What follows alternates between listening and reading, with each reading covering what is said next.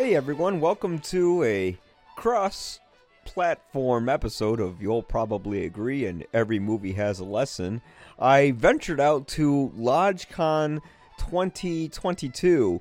Uh, LodgeCon is an event in uh, Peotone, Illinois, which is uh, my friend and fellow critic Don Shanahan's hometown, and we ventured out there with him, and it was this tiny little con where people would uh, have a large emphasis on tabletop gaming, but they also sold, you know, nostalgic toys, sort of like how they do it, uh, you know, C2E2 and San Diego Comic Con and all that, and there was even some. Uh, uh, video game stuff there as well.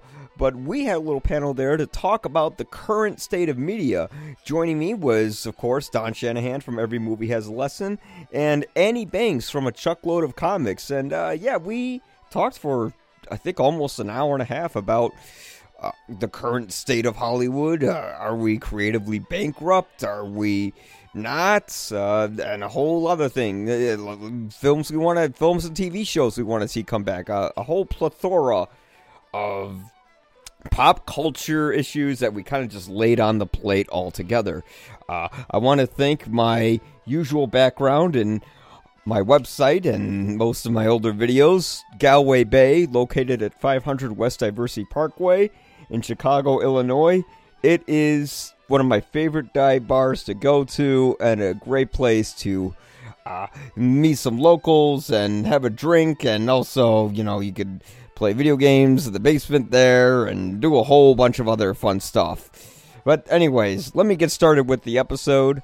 I hope you guys enjoy it I'll get this started here. My name is Don Shanahan. I'm representing the uh, my own site, Every Movie Has a Lesson, representing 25 years later, a zillion critics groups, and the co-host of the Cinephile Hissy Fit podcast.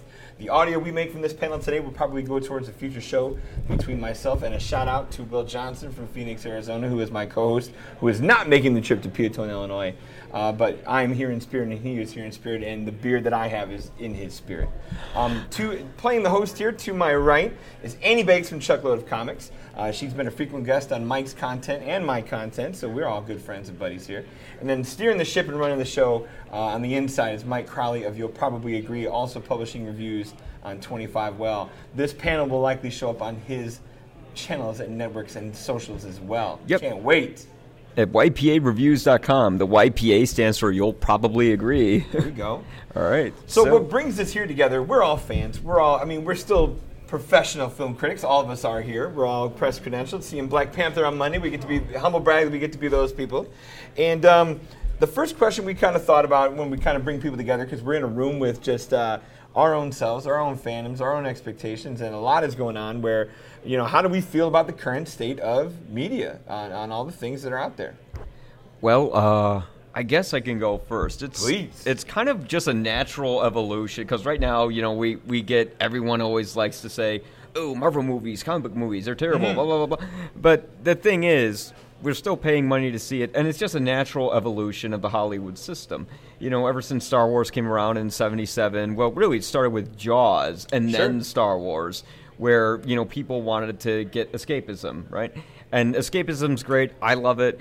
Um, I guess there's a lot of complaints that Hollywood doesn't have anything original anymore and blah blah blah. Which I always kind of say like, well, boo-hoo. That's what makes money. You, brought up the creative bankrupt title word word drop before. Yeah. Yeah. Oh yeah. Yeah. Well, well, here's the thing. Like, I think that's something everyone says. Like, you know, are we really creatively bankrupt? No. There's always more ideas. Yeah. But we're kind of just going through like another wave of Hollywood where it, it's like we're going to see the same thing, kind of like the Western and everything else, where it's around for a while and it's going to die out. Although I don't think the comic book genre will die out because it's been going strong since like God, since Superman, really. Yeah, yeah. And it, it went away for a bit, but now it's uh, but now it's back. You know, but outside of that, I mean, I yeah, there's a lot of movies now, even outside of Hollywood just the amount of content that's available online is huge. So if you want to really find like a good movie, you can go out and find it. It's mm-hmm. easy to. So like I don't really have much of a problem with the current state of Hollywood, you know, despite all the yeah. complaints and everything like that. Anywhere you at with this? Um, I, I didn't think that the current state of genre is something that learns and cannibalizes itself. Um, it, it looks it cannibalizes it's itself just because it's it's, it's so redundant in a sense. Mm-hmm. Though there are peaks of originality, um, like Mike said, Jaws and Star Wars were kind of the blueprint, and that has evolved ever since. But I, going from there, you see a lot of the same tropes and uh, expectations Mm-hmm. Yeah. arise from these different genres. Uh, there is room for fluidity. I think that that is, you know, the way that our world shapes, fiction shapes with it. Uh, I said this earlier, but fiction re- reflects reality and vice versa. Um, but I think we're at such a stagnant point, especially with these last couple of years, kind of allowing creativity to flux and then also kind of revert into itself. Yeah. Where we're so used to seeing what we like. And we are afraid to take risks because of how successful the copycats and the copy genres have been. Um, I think that there's room for evolution. I think that there's room for growth in this. It just it's going to take some time. I'm with you. Um, I mean, we've been, we've been living in a charmed life. You know, we, we the dream fulfillment of things that have been created since you know since Superman in '78 and accelerated since the change of the century in 2000. Like we've gotten to see so many things created that we never thought would be created. But at the same time, you know, our cup can runneth over. But um, I'm with Mike. Where sometimes that creative bankruptcy that you've brought up in the past can be very real. But there's so much that's out there. So much untapped things. But um, but I have to agree with you, Andy. We're at a tipping point where uh, it's uh, we're at a where do we go from here kind of spot where Marvel is transitioning from its very big ending of Phase Three, and we're we're st- stepping where we are in Phase Four. Warner's is in flux with what to do with DC. Um, different properties are here and there. Like Amazon has its stranglehold on Lord of the Rings. Where can that go? HBO is still churning out Game of Thrones and what things they can do. Like it still feels like we're at a yeah we're at that tipping point of like now that TV, thanks to the pandemic, has become the, the, probably almost an equally viable thing to movies, where can it all fit and where can it all go and still work? Yeah. Well, it's it, it is oversaturated where everything is just being rebooted and read this, read that. Like uh, there there was that video I sent you guys in our private chat last Yeah. night of Orson Welles, and like in it he said, "There's nothing worse than the homage." Yeah. You know, I don't want to see another damn homage in my movies. I'll go cra- and it's like I kind of get it because like I think I said as a joke he hated the Force Awakens because the Force Awakens was just a giant homage to those films and everything now is like a callback. Like if you see, for instance, when we saw Doctor Strange, like what was the big thing everybody remembers? The Illuminati, John Krasinski as uh, you know the the smartest man in the world who happens to tell Wanda that this guy can destroy your your skull if he Tip, tip hands often, buddy. Don't play poker. Yeah. Yeah. yeah. Um, but yeah, we, we, we I'm wondering when we're when people will just stop paying money to see these movies, but I don't think that's going to happen anytime soon. So Yeah. we're going to still be in this cycle for a long time, and you know we can we can complain and moan all about it, but th- these movies aren't going anywhere. I mean, to your point, like, um, you know, there, Annie says tipping point. I agree with her. You know, there's is there there's got to be room for the market to improve, even though Yeah. the market has never been more rich than it is. Mm-hmm. Is the oversaturation a real thing? Yeah, it is because like what, what new original idea has really made a lot of money, you know? That's a good question. Like I haven't seen anything original that's re- something that's not based on a property. I haven't seen that. I mean, it reminds me of this. Avatar, 2008, seven, Um, yeah, I mean now we have the Way of Water coming out, which which is now going to become its own property. yeah, So, which we're there. I, I don't know. Is is that movie even going to be like any? Well, I'm very. I don't doubt. James Cameron anymore in my life. That guy always co- finds a way to blow our minds. That, that's the thing, because he's. I'm ready. Um, I mean, to piggyback off of uh, uh, Martin Scorsese's point about movies sort of being like theme park rides. Mm. In a lot of ways, James Cameron's movies, and I mean this in the nicest possible way, are theme park rides. You know, Eh, because if if you think about it. Um, Avatar was like, oh my god, you get to see this in 3D. Even Titanic, in a way, Mm-hmm. it's like a tacked on love story with a, which actually I think the love story is pretty good, but um, it, it's a tacked on love story with, you know, seeing a real sort of modern day realistic depiction of the Titanic sinking. You know, so we're there to see the visual effects and the and all the bells and whistles that he has attached to his films. But is it going to be enough to make Avatar float above water? I'm not sure. But you know, I'm, I'm very curious. Didn't you see too. the trailer actually? We all got. Remember, we all got We- pressed yeah. to like. Yeah. They made, It was like, before Doctor Strange, It where they were Doctor ushering Strange. groups and uh, Yeah. like it was like five at a time. It was like and you go sit in the theater. where a trailer was a press event. it Yeah. Wasn't even a trailer though. It was like key visuals. Yeah, It key was- visuals set to a Some, so I, you some know, I'm not. music because it wasn't Horner stuff. I'm so- not like you. I, I'm like you. I don't watch trailers, Same. so I, you know, I don't really know Yeah. But we got the 3D glasses we got on, and the- they put us in front of it. They sure it's like a baby sensory video. Mm-hmm. Um, but at the same time, I, I don't know if there's there's a lot of originality in horror right now. Yeah, uh, that's if you where look at booming, Barbarian, sure. Barbarian Yeah, was yeah.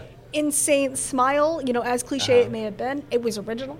Mm-hmm. Um, We've got X and Pearl. X and Pearl and Yeah. now Maxine. Yeah. And, you know, I think that there's a lot of originality in horror that goes overlooked by genre snobs. I agree. Who are, you know, or Scorsese fanboys or something of the likes. And Well, they just the kind of look, fanboys Marvel watch horror fanboys, too, yeah. sometimes. You know, I think being able to encamp your fan base is a lot. Yeah. It proves success, but when you only isolate yourself to watching a single genre Mm-hmm. or consuming one form of media, you are blind to whatever else is out there.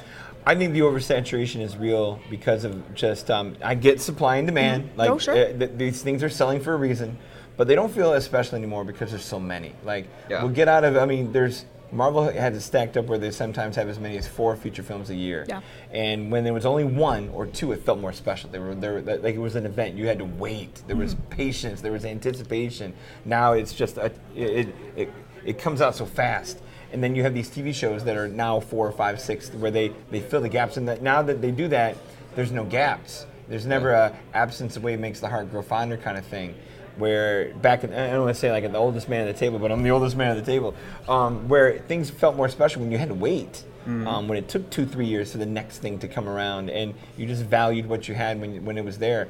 I get that you that they can make what they can make and make it with this amount of volume to never turn the faucet off, but that counts as oversaturation sometimes. Well, you make a really me. good point there because I remember growing up, I was a really big Hunger Games fan and I was a really big Twilight fan. Mm-hmm. Yeah. And Harry Potter was a big part of my life. Yeah. And that trifecta right there, you know, being an impressionable preteen girl who was obsessed with these novels and being them brought to life on the big screen and when you'd have to wait two, three years. I would go on midnight and I would Mm-hmm. Oh, beg yeah. my parents It- to take me at midnight and I'd go with my friends and we'd dress up and we'd, you know, Tom Felton came to uh, my town for one of the Mm-hmm. movies. I was like, this is, cr- I'm still heartbroken I never got to meet him, but you know what I mean? Like, Mm-hmm. Tom Felton is in my town for Harry Potter. That's crazy. you know, and it Yeah. was the coolest Yeah. thing for me. I, everyone else who was sharing that experience and the oversaturation of media, where I can open Disney Plus or Hulu or HBO Max or Netflix or anything. Now Roku, you know, and, and Yeah, have Weird Al on Roku hundreds, hundreds, even YouTube. Yep. I, you know, you can make a day out of watching 20 minute videos on YouTube or short films. And there's so much that, kind of going back to the first question there about the creativity in genre, is that there's totally opportunity for creativity in genre, but because of the high volume, high stakes studios, especially these blockbuster movies, Right. they're drowning it out. And coming from from a marketing perspective, um, That's you, it's, all right? it's yeah, it's so hard to make sure that each marketing campaign is top notch. Mm-hmm. You know, you don't see a lot of creative marketing campaigns anymore. You know, I, I think the Yeah. coolest one that I saw recently was earlier this year for the Batman, Mm-hmm. Where they good. Mm-hmm. did the URL Rata Alada, and and then the post credit scene was the the Riddler, Yeah. but the website used, and it was so brilliant. Mm-hmm. And the way that everything came together, where you were forced to see the movie in a way to understand what the heck, you know. And now going back, like you look at the website and there's like a banner that's like, "This has been seized by Gotham." The Gotham, and like that's that's so clever to Yeah. me. Um, but I, you know, instead of just slapping a wrap on a Mountain Dew bottle, Right. or No. you know, Yeah. putting out 500 Black Adam trailers where Mm-hmm. I can't even watch a football game because I've seen all of Black Adam, Right. especially some of the end Yeah. credits scene. Um, You bring you up know- the studios. Yeah. Um, is it a situation where there's just not healthy competition? Like Marvel's winning and winning like crazy, good check my where they don't have to push that hard. And now that it, because it's so dominated by Disney, Marvel can like, and Warner Brothers hasn't been consistent or organized. Like, is this all? Marvel doesn't have to try that hard anymore. They ha- Yeah. they've got us. And when they when they don't have to try very hard, we don't see the creativity in the marketing. We don't see the specialness of this and that. I feel like if there was admirable competition or legitimate competition that could Mm-hmm. act, they because when there's competition, the, the two competitors get better along the way. Yeah. Because they're forced to raise their game a little bit. Exactly. And Marvel doesn't have to because DC's screwing up. And Amazon's not enough, and, and all the little stuff is too small, or horror is forgotten because it's horror's tiny, forgotten, yeah. uh, and it's not Disney. So I feel like I just want something that's climb high enough to compete with them, so that it's not just all them. if we were at the point where there was such equality in these blockbuster studios. Yeah. Where everyone they're not focused on box office performance, but they're more focused on becoming a public conversation. Yeah. Instead of saying, I'm going to like we we're we're very fortunate to be in a position where we're at the privilege of seeing something every week that's been, you know, with a few days to a few months Yeah. in advance. And, you know, not everyone has that luxury. But Mm. in the meantime, if you're catering through marketing perspectives, you know, like if McDonald's did the toy throwback like they do with Pokemon or the adult toys or things like that, or what, you know, I grew up, that was, you get your toy, your collectible or something like that. Um, you get the cutouts the theaters. You do, where there's some sort of incentivization Yeah. where you go and you get your tickets and then you get something with it. You know, and, I it's not the Mountain Dew It's not the Mountain Dew. You know, it's Right. something more. It's something like a keepsake or collectible, and it's a tangible memory Yeah. of some form of media.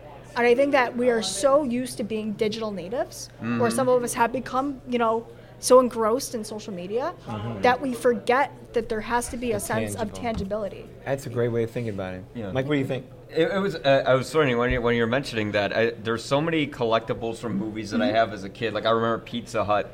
They had the Casper Yeah. sort of puppet ghost that I still have with Yeah. those. And now everything's online. It's like the problem with online is it goes in the cloud. It Oh, yeah. disappears. Unless you own the Space Jam website, it's all gone. I was the McDonald's kid with the Batman Forever glasses. Yeah. Yeah. Those four glasses. Mm. Remember those? I have those in the Flintstones. They, Oh, those are perfect. nice. Yeah. But that, that Yeah. was more special than a plastic toy in your Happy Meal. Yeah. That was a big deal. It was it was all ages because you know those. Are, I'm not saying it's fine china in the house, but like mm-hmm. You, that was a glass you ate at dinner, not just a toy that was in your basement. Right. I, I still have the uh, Batman Returns toys just because of like Sure. the because like when that movie came out, like McDonald's saw how Yeah. screwed up it Oh, sure. was. They're like messaging Tim Burton. They're like, "What's that black stuff coming out of the penguin's mouth?" Uh-huh. And then they just like made these toys that had like really nothing to do with the movie. They have like Catwoman's car with that just has like a tail that goes back and forth. That's right. But the nice thing is, is like you actually got cool stuff with it. Like if you see the Happy Meals now, like once in a while I'll take like my It's nephew sad. out and I'll get him a Happy Meal, and it's like here's a giant uh, a Rocket the raccoon. Yeah. That just has Nothing his arm fancy. go up and down. I'm like, this Yeah. sucks, man. Like They- we they aren't to fun get anymore. way better toys. Well, that's Yeah. like when I sent you guys. I was at a few antique shops. uh, Yeah, I remember at- that. around this area a couple Mm-hmm. weeks ago, and they had like the old episode one Star Wars Qui Gon Obi Wan figures. Sure. I, there was like the R two Pepsi cooler. Yeah. There was like the old, like old, old novelizations Mm-hmm. of Empire Strikes Back and things like that. Mm. The old posters, Mm-hmm. you know, the collectible figurines of, from everything. And I'm looking at like even like the Star Trek, early 60s, 70s Star Yeah. Trek. I'm looking at this. I'm like, this is so cool. And it's special. But and that, it's that's lasted. it's special and lasting. It's also a form of marketing. Yeah. true. You're Has selling that, um, the film by selling the items. Do they just like not want to like pay the money to produce them I don't anymore know. or I something like that? Yeah, I wonder if they just if they, like the goods and costs. Uh, That's kind of a sidebar for me. Is like has um has that market, the collectible market, priced themselves away from being mom and pop normal everyday family kids? Like you go on the action figure action figure aisle now at a comic book store or even basic at Target and Walmart. That stuff isn't cheap anymore. Like an action figure is twelve bucks and made to be real fancy that you maybe don't take out of the box, or you have walls of Funko Pops you never take out of the box. Yeah. Like what can you even play a Funko figure with? Whereas I'm a kid who had the Superpowers figures and the Secret Wars figures, and mm-hmm. they could they're they're still they're indestructible. And my kids play with them today, 40 years oh, later. Oh my God, And like yeah. those figures, like you could do stuff with. Now they're they're collector pieces. They're they're in a cabinet more than they are on a on the on the on the living room floor. Has that market? Been ruined by I hate to say ruined by adults, but has been ruined by adults. You know, it kind of has because like that we we ended up collecting these toys, and even as adults, and now like the kids, they get Yeah. like the kind of the crappier stuff, and mom and dad has the cool stuff. Like uh, you know, like I have like a Boba Fett helmet that's like Yeah. straight Yeah. up like. The kid wants that. He doesn't want the crappy little No. thing. Is it the Black Series? I don't know. I got, it, I got it. I think I got it from Hot Toys or Uh, something like that. yeah, yeah, yeah. Yeah, yeah. But like, yeah, but now kids like mom and dad have the cooler toys, and Yeah. they just play with mom and dad's Yeah. toys a lot of times. And yeah, the stuff the stuff they offer to the kids now is just kind of lame, and like it doesn't really turn them on to Yeah. seeing it. But uh, you know, th- My there kids has have to run into some action figures where, like the Marvel ones, they're like this tall, Yeah. Yeah. and they just bended the shoulders and the hips, and that's Yeah. it. Yeah, they don't you do can't anything. play anything with that. It, it looks like a Christmas soldier. Yeah, There's why no, don't we have a there's Superman no, thing that has a There's no legs interactive like- play where you Yeah. can put them in scenes and do different stuff. Those Happy Meal toys used to be more opposable than that. you Yeah. know? and here we are with Groot in one arm. You know. Yeah, yeah, exactly. It's ridiculous. There's even like a Batman toy that looks very awkward. If you like move the hand back and forth, he looks like he's never mind. Uh, but um, yeah, but yeah, we have that. But I mean, what can the what what can the market do to improve it then instead of just going? Because I like Oh, the idea, man. like Warner Brothers, like Andy said, always did the right thing with Batman. Because even dating back before the Batman, The Dark Knight had these really cool marketing Nolan's movies campaigns did with good. the Yes. with the Harvey And the campaigns were good. yeah, because there was this whole thing about I believe in Harvey Dent and what's going on, and you find out it was something from the Joker Yeah. online, and it kind of like created buzz and a stir about it. Where Marvel, yeah, they'll just go around and it's like Super Bowl, here's our movie. Screw- Oh, Yeah. that's not Marvel, that was DC, but mm-hmm. they still do the same thing. But wh- what what can they do to like improve it? I gotta point at you, Annie. It's the marketing people. Like, we like the, and maybe those ideas aren't coming out of those rooms Yeah. because like even from just the naming, of how many how many networks are called Plus? Exactly. Yeah. Too many. Yeah. T- Like you couldn't get in a market room and come up with your own thing. Let's just steal the thing that's working. Copy the homework, but don't make it look like you're copying the homework. Warner Right. Brothers, Paramount, hey, all- hi. Yeah. Uh, but no, I you know I think this goes back to the base of the conversation of genre, Yeah. where there's so much ex- expectation and um, anticipation Yeah. for these genres to outperform them, outperform themselves, especially science fiction, fantasy. And, Mm-hmm. Yeah. and those higher level, more articulate studios who have the funds. I mean, look at Lucasfilm using the volume. Mm-hmm. Their stuff is stunning, but it's so hard to find solid marketing Mm-hmm. because all of this cash is poured into production value and, and Mm-hmm. not a lot of um, other creative outlets such as screenwriting or things Yeah. like that, Mm-hmm. Yeah. where there's so much emphasis on visual appeal that it's taking back from other elements that work in tandem. I think they're Um, taking audiences for granted that this stuff sells itself because of name property alone. Yeah. Yeah. Then, they, then the hard part is us true believers get there and go with our sharper eyes and go, you're you're cutting corners, you know. Yeah. Well, you, Hey, hey! oh, Darth look Vader just walked in the young. door. I know. Swoop trooper. Okay, let's ask him about creative bankruptcy, huh? Huh? Okay. I was Obi Wan on a scale of one to ten. I mean, Ooh, finger point. He gave you a one. Uh, that's a bad he's kind of right. he didn't like the fact that he Um, was defeated. True, true, true, true. He, but you, bringing up Obi Wan in this, Yeah. the Obi Wan marketing was very poor. Yeah. It was. You sold it, It on again. I, I really liked the first episode and the final episode. Yeah. but Yeah. Which is all they I, really wrote. Like the rest are like, we don't know what to do. but Just they, they around the sold it only on McGregor's return and on Hayden Christensen's return, which are, Mm-hmm. Yeah. are, are wonderful. And as a lifelong That- fan, it's your so, star, I get it's it, so you fulfilling, know. and Yeah, you know yeah. it's so eloquently done. Um, I have my own personal gripes with this with the series, but that's you know a different Yeah. conversation. I, but they didn't sell it. You know, I they sold it on one aspect. Yeah. They sold it on this confrontation that kind of undoes A New Hope Mm-hmm. in a way. Do you Um, feel like they did the same with She-Hulk, where everyone was waiting for Daredevil? Yeah, and that Yeah. was one absolutely. small thing of a much larger show that they And didn't that's market the or thing show. with the with with uh, Disney. It's like it's more like yeah, it's like you're watching the Johnny Carson show and you're waiting to see who's going to come through the curtain rather than Ah. Yeah, what's going yeah. to be you know part of the story. You know, I mean, again, like I, I was talking with Don earlier about this, but like uh, Spider-Man: No Way Home was supposed to come out after uh, Doctor Strange and the Multiverse. yeah. Can you Oh. imagine that? Oh. I can't imagine that. I can't do that. That doesn't make sense. I'm sorry. Mm-hmm. I don't know, but it kind of it kind of let the air out of the balloon for that movie oh, because with Spider-Man was, being as big as it was. Yeah, because cause, like that had the huge payoff. You know, before Mm-hmm. we knew all the Spider-Men were there, everyone was speculating if they were going to be there. Andrew Garfield had his feet put to the fire with Mm-hmm. Yeah. it, and you know he, he did as good as he could, I guess. I mean, yeah, that's a Photoshop, but you know, whatever. Mm-hmm. Um, but uh, where where do we go from here? Where it's not about oh, what villain's going to show up, what hero's going to show up. When is it going to be more about why do I care about this person? Because there's a lot of movies now where I'm just not Hmm. invested as much in the character, you know, because I'm just question. waiting for the, the big reveal. I think is- you need a good character. Yeah. I, we need to go You're back right. to there. creating characters that people care about and want to know about and can have emotional connection with. Yeah. You know, you uh, we know people who see themselves in prominent characters in media and reflect on that, and you know, I we don't have that. We have Glop, like Glup Shitto and Blorbo from my shows, and that's it. Yeah. Yeah. You know, like that's and that's all fine and good and all. But I think in order to get someone to be invested in a franchise, Yeah. you need to have a franchise that relies on good storytelling and strong characters to pull that through. Mm-hmm. Um, you know, even like with the first Avengers, everyone liked the core five or seven or Mm-hmm. Yeah, how many there were. felt that right. And then it was it was nice because it was condensed, and everyone had one that you could somewhat relate to or identify with or call Mm-hmm. your favorite.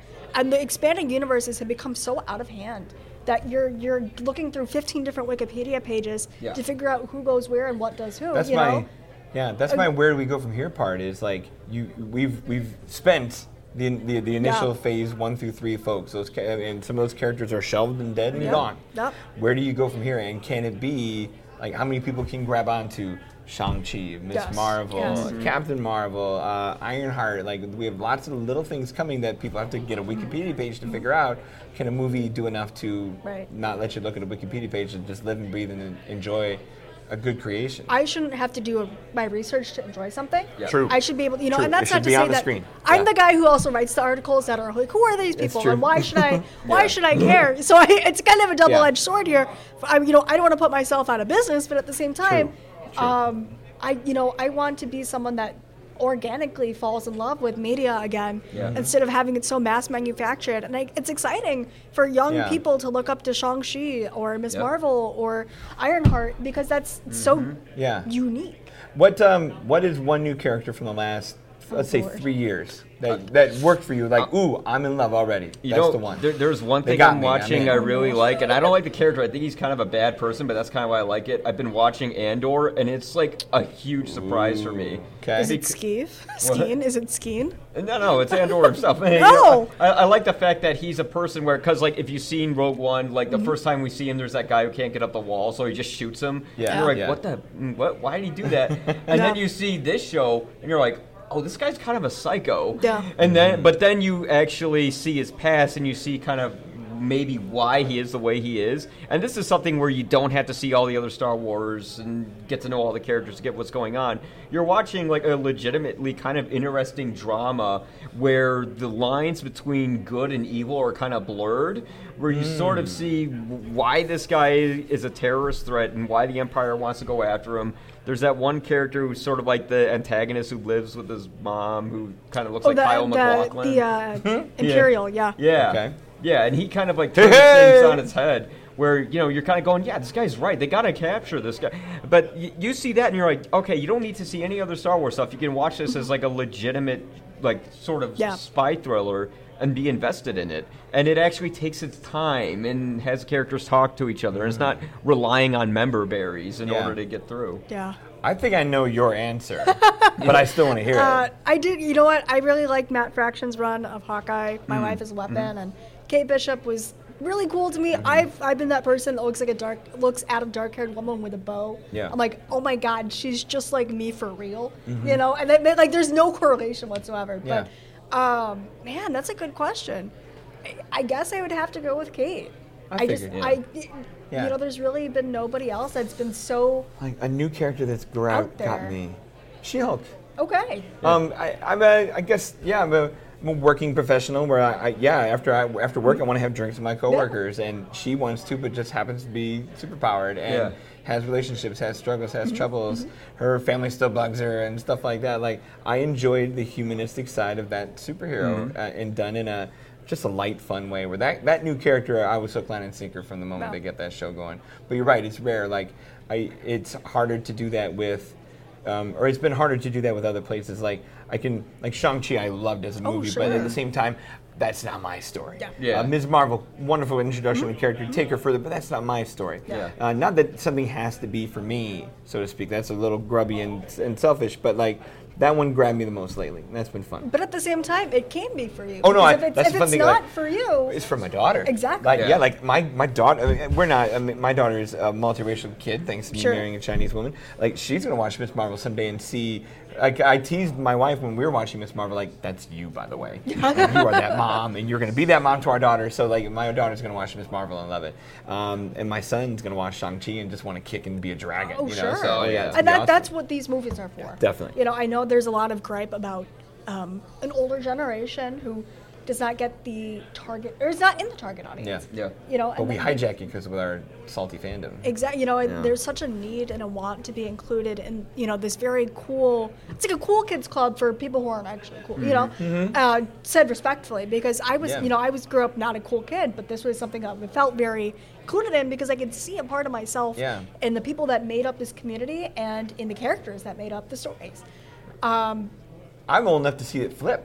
Yeah. Where all of this nerddom Yeah. and geekdom was was taboo. Yeah. Now it's the coolest thing in the Oh, world. Where if you're not, you're the squarest, weirdest person in the Yeah. world to not watch a Marvel movie or a Jurassic Park movie Yeah. or anything like that. Like if you're not into that, you're the weird one instead of the other way around. I always say Amazing. nerds are cool now. You know, Yeah. like people people are always like, "Oh, that's nerdy." It's like, yeah, you can't say it anymore. Like, how did you guys did you go at midnight to see uh, you know the, the newest Marvel film? Right. Okay, so that you're in that Yeah. boat, Yeah. that you were in that camp. I'm happy to see that. Like, like you, one of the questions you brought up in our little discussion coming here was like the idea of pinnacle. Mm-hmm. Um, we're probably like the fact that we're here in a place where all of this is cool and accepted Yeah. means we're at it or past it. Yeah. You know, uh, and when it got cool is probably what I think it's your generation. Hunger Games.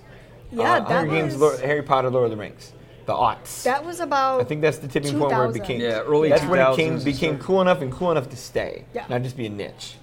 Yep. And we're there now. We're Yeah. living in that. And at some point, you're going to bring in another generation of people next. But you know, it's so kids. cool to be able to do that because even with like the new Percy Jackson series coming out, Yeah. I adored Percy Jackson. Hmm. I loved the series. I, I was in, you know, enamored by The Logan the. Lerman posters on your wall. I know. I Sure. Well, uh, yeah, um, I'm rooting for him to show up as Poseidon or whatever. Ooh, but that'd be cool. That would be cool.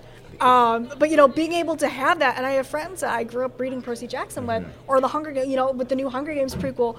I iffy about that one, but you know what I mean. It's it's cool to see that excitement. Yeah. Be passed Yeah. on from 'Cause generation you- to generation. We, all of Mm-hmm. us, no matter our ages, have formative memories that are attached to stuff like this. Yeah. Yeah. And we get to pass those, and it's Oh yeah. I mean, my dad showed me Indiana Jones and Star Yep. Wars and Jaws and Yeah. And you know. I had to he do it the hard way. No one showed me He stopped anything. me the other day. Friends here show me Yeah, stuff. he said he's like out of the blue. Where I'm hanging out at home and I'm getting ready to go somewhere, and he goes, "Did I ever tell you that I really liked Tobey Maguire?" That Spider-Man era was so cool. Yeah. And Mm-hmm. Yeah. then he's like, "Have you ever seen Flash Gordon?" I'm like, "Wait a minute. And this we is just a had a comic- movie with all three. I, you know what I mean? Yeah. Flash, man, that's Yeah. that. I- Flash Gordon's like yeah, Flash Gordon. But it, it just it threw me back because Uh-huh. again, coming back to your uh, point of generational fandom and generational Mm-hmm. there now. It's been nerddom, like this is uh, my dad just turned 59.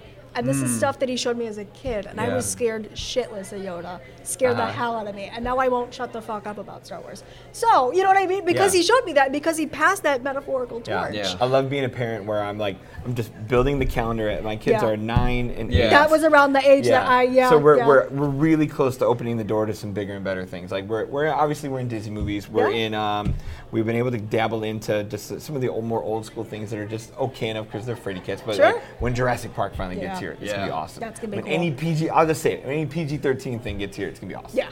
Oh, 'Cause I just can't, be, as a good parent, scare the shit out of them just quite yet. Yeah, well, Jurassic Park was magical when it first came out since it was original. Yeah. And also, I just remember when I saw that movie in the theater, that's a movie where you need a theatrical experience that only Steven Spielberg can do and Colin Trevorrow cannot emulate. Yeah. You know, because I remember sitting in the, I don't know what movie I was seeing in the other room, but all I could hear was just boom, yeah. boom from the mm-hmm. other theater, and I heard Yeah. growling. So the whole time I saw Jurassic Park, I don't, I don't remember how old I was, but I, I had my, my fingers in my ear because that was the first time we saw a dinosaur realistically brought to Mm-hmm. Yeah? screen. Yeah. Which they, they, they did like for some reason no, none of the other Jurassic Parks look as good as the first one. It's true. You know, but I mean that, that that's a problem with production value overall with a lot of today's movies. yeah. You know, because a lot of today's movies that they, are over reliant on CGI, Mm-hmm. and you know even some of the cinematography with digital, they use that flat color grade in a lot of Marvel films True. because they. I found out why they did that. They actually want their movies to match uh, stylistically. Oh. Okay. So I mean, they- I get that, Yeah. but sometimes there's fun too. I know you uh, should have fun with it. shitting I would have loved to have seen what Edgar Wright's Ant Man would have looked like instead of Um, oh yeah. Adam Oh, wow. Because I, I know he would play with color and, and be dippy with different things. And yeah. just depth of field and that, like just how big everything would be. Like it, just look at some of those shots he had in uh, the World's End, just when they're pouring beer. He puts so much emphasis where he like bursts the audio and it's having come right. Imagine what he could do with that man. It would be incredible. even last night in Soho, he, Yeah. he's Yeah. bending you around some corners and some places that you wouldn't normally think of going. yeah. I think we overlook the skill behind practical effects. Mm-hmm. I agree. I, you know, I look at Black Adam. Doctor Fate was all CGI. The helmet was. I'm like, how cool would that be if we had Pierce Brosnan holding this like medieval armor helmet next to him? Mm-hmm. Yeah. You know, and had this gorgeous like it's Yeah. it's. Think of all three Spider-Man with the texture mm-hmm. of the suit and all of that. I mean, Yeah. we did kind of get that with the end credit scene and the reveal and the costume design of that. Yeah. Um, but again, it, it's going back to your comment about depth and texture. You can't get that through No. CGI alone. Like the Lord of the Rings, the Rings of Power, their opening was all practical effects, and that Yeah, is they're showing people it's, up it's right now. stunning. Yeah, I mean, the, it's a little iffy as a show, but Mm-hmm. visually. You know, they really do understand what Tolkien wanted, Mm-hmm. um, and how that can be elevated by doing things by hand. Yeah. Is that an impatience? Yeah. Because of the churn, the, the, the, the churn, the oversaturation. Like we need to get these things out on this calendar and keep moving. Yeah. Because we've seen the news stories about rush special effects and visual Sure. houses, and and where where Peter Jackson 20 years ago took two years to make three movies Yeah. and took his dear sweet time and knew that he had to. Yeah. Is there just not that investment anymore? Investment of time, not so Yeah. much money, because the money's there. My gosh, the money's there if you just sat down and did it. Um, yeah, to me, it's an investment of time. Yeah, it is. It is time, and I mean, if you look at the original Lord of the Rings, why Rings of Power is practical, is because the originals had the bigature models, which were like these miniatures that were huge, and they could just Yeah. move the camera around, and they try to use as little CG as possible, and then they. Um, that's why the orcs worked because they weren't all CG until Even you know, OG Star Wars. season. The Yeah. orcs were Yeah. based off of Henry Weinstein. I don't know if you guys knew that. Oh gosh, that'd be Were they hilarious. really? Yeah. Harvey That's funny. Weinstein. Or Harvey Weinstein. Yeah. Okay. I was like, oh god, there's Rightfully so. another one. No, no, they were based off of Harvey Weinstein. So that, Oh, okay. that kind of That would sunken make- face look that was modeled after his Oh appearance. my god, that makes so much sense now. My um, my elevator pitch to people who are like, well, what would practical effects be, or how could it Yeah. be done now? I'm like, I go back to like my example that I give people is um, the Mask of Zorro from '98, Oh, yeah, where yeah, like yeah. just horse riding stunt work, good costumes, throw some fun light, maybe some Yeah. mats in the back, but like practical. Like Yeah. you know, train your guy to do the sword fighting and all that. Like you could do that now if you just put some time into it. So look at 2001: A Space Odyssey. It still holds up. And like, I don't know, have you guys ever seen it on the big screen in music box? you and I saw it together. Oh yeah, that's Yeah. It's you can't see it in any other way because like every time you watch that movie, you catch another little detail in it. I mean, but then again, I think Stanley Kubrick's probably the greatest filmmaker who ever lived. Well, kind of So- going back Not to my that, guy, but I understand why. Yeah, I'm a his. I'm going gonna get, sit here and give you the Kubrick stare, and you're gonna have to do. Uh, but going oh, back well, to the Shelley lost her hair, whatever. Going back to set detail, one of Mm-hmm. my favorite sets that have been brought to life has been the Knives Out set. Ooh, good one. just Yeah. because of how truly intricate it is, Yeah. and that set design is so beautiful because Mm-hmm. it's so unsuspecting. But every time I've seen the movie so many, I like it's my favorite movie to show to people because you can watch it time and time again, Yeah. Mm-hmm. and there's always something you miss. The way that it is crafted is so creative, Yeah. from the piled up letters on the table to the chessboard to everything else there. Yeah. There's so much to look at Yeah. But everything is physical. Mm-hmm. Everything is placed in a certain way, and everything is so understood and so well thought out. Yeah. I started an argument with a buddy today um, where. You um, start an argument? Yeah, no kidding, right? So, um, somebody was, um, some rumor was out there that uh, Warner Brothers has talked to Steven Spielberg about Oh. coming on and doing something, and immediately people jumped to, Yeah. well, Man of Steel 2. No. You know, Spielberg making a Superman movie. Yeah. And somebody's like, oh, I can't see him doing that. I'm like, how can you not? It's Steven Spielberg. Yeah, I just- Um, no, where the not Man of spectacle, Steel. but like when it talk, when you talk about feel and Yeah. practical things, Yes. I look at West Side Story. Yeah. ago Oh, yeah. Where too, yeah. the sets, the costumes, the physical things, like, and he still shoots things as if he's still an action director. Yeah. Like, um, I know this is a genre thing and not really this room, but like the dance scene at the, at the school, Sure. um, where he shot that and edited that, the movement of everyone in that room and nailed it to the, like he's hitting marks. Where do that with superhero kicks and punches, and it'd be that guy could do it. Yeah. People are like, yeah, it's Spielberg 75. Like, Can he shoot a superhero movie? You bet. You sure shit Of course could. he can. Uh, This guy, I mean, Steven Spielberg I can't is doubt that man anymore. one of the best blockers Oh, in block- terms great of word. camera placement and Absolutely. cinematography I've ever seen. Yeah, you know, and the- editing to match with it. It's amazing. yeah, and uh, I, th- I I implore everyone to recheck out AI. That's a Oh, that's the one. brilliant Yeah. overlooked film. Um, but yeah, I mean, in terms of like, how can a movie stand out then of, among the competition? like the way I when, see it, when is- you're talking about uniform color grading Yeah. and Yeah. and pet and same CGI, standing out is hard. Good question. Yeah, because with Marvel, and, and the thing is, it's not like a direct criticism of it because I understand it. It was I get it, established too. by Joss Whedon. It's supposed to have a because Joss Whedon did Buffy the Vampire Slayer, and Sure. that was very episodic. And he's kind of they're kind of creating an episodic structure with their material. Where yeah, if you Mm-hmm. stylistically break away. Then it might be distracting for the audience, but I think it's okay. But Yeah. I mean, what DC what DC should do, in my opinion, is not do what Marvel does. Be individual. Don't try to Yeah, but they tried that. They went Oh, and they're dark and trying. individual and borderline art, and look what it did to them. Yeah. So, the yeah, just- well, they but they still too tried to make it a connected Yeah. universe because they They got did Zack. Snyder to do uh, Superman, which I'm sure there are some dark Superman comics, but overall he's a lighter character that you're supposed to look up to, not someone who doesn't know what he's doing and then destroys half of Metropolis because he's clumsy and But you bring in that dark Superman. We had that with James Gunn's Brightburn. Mm. And we already got that kind of Yeah. Farm boy upbringing, Superman gone bad, and we've seen that with Homelander, and we've seen that with other. Yeah. uh, we saw that with um, Omni-Man and Invincible, mm-hmm. and I think we've worn out that trope in that specific genre Yeah. so much. Where so to DC, do that with the main guy. yeah, but to do that with the main guy, it doesn't make Yeah, sense. no. Yeah. We've seen the other side of the coin. We know mm-hmm. how to play out.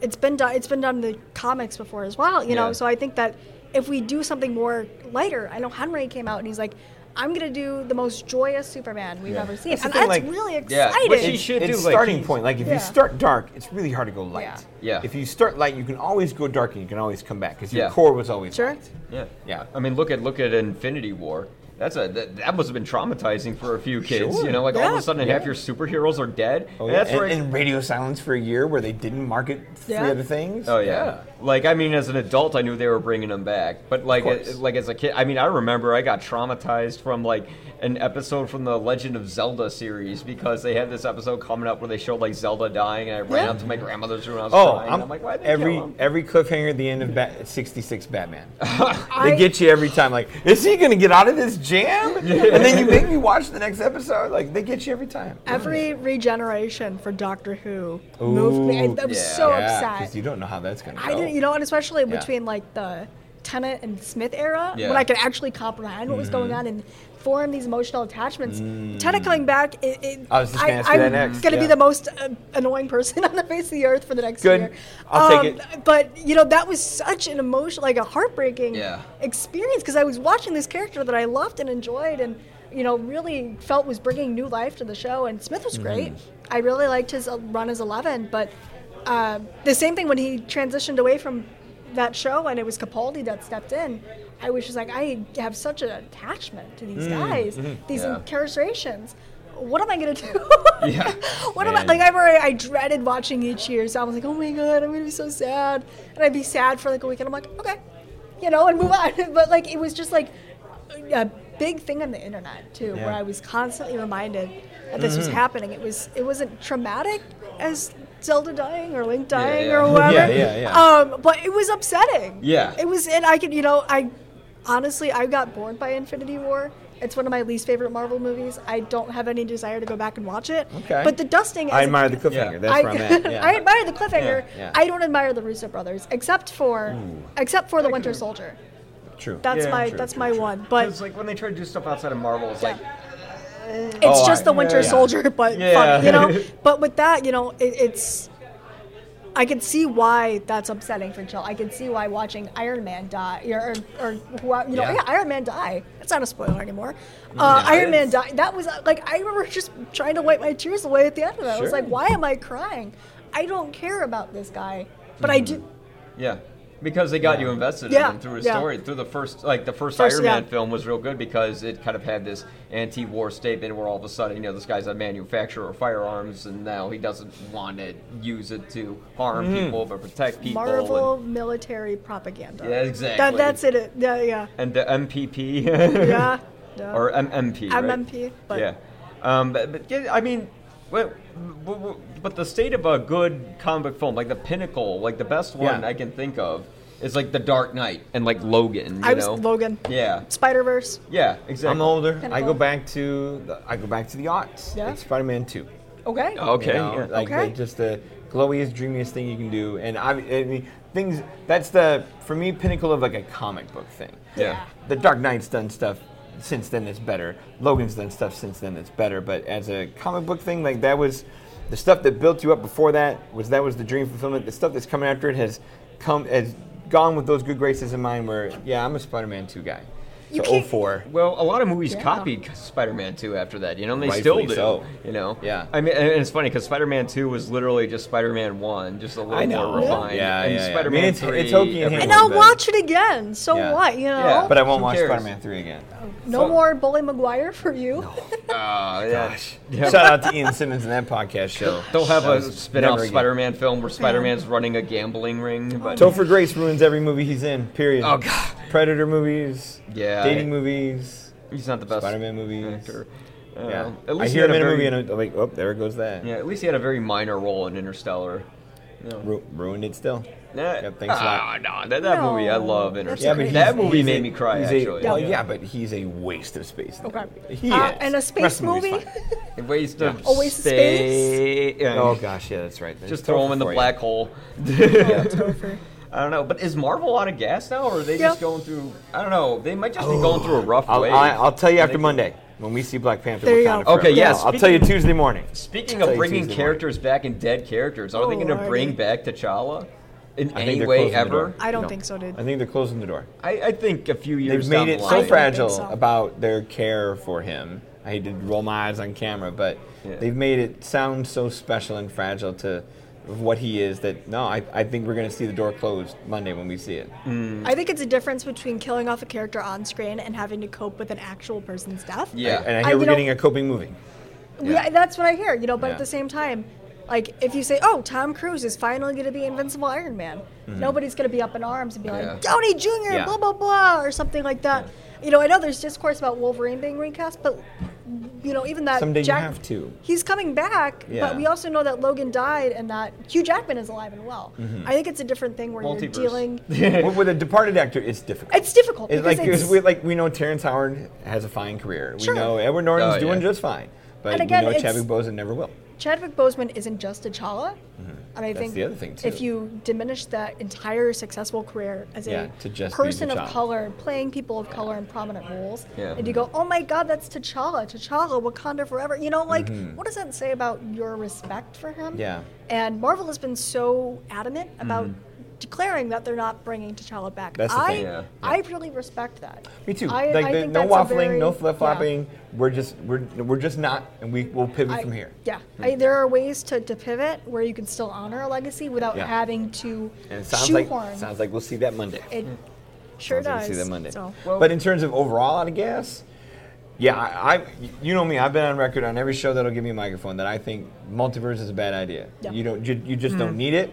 Um, you've got solid, great characters. You have uh, places you can progress the characters further to all these new incarnations we're on. You don't need a multiverse to tell that story. Um, you're just you're asking for convolution, and convolution is what tears all this up anyway. Yeah. You know, you just get you that- now you're Star Wars.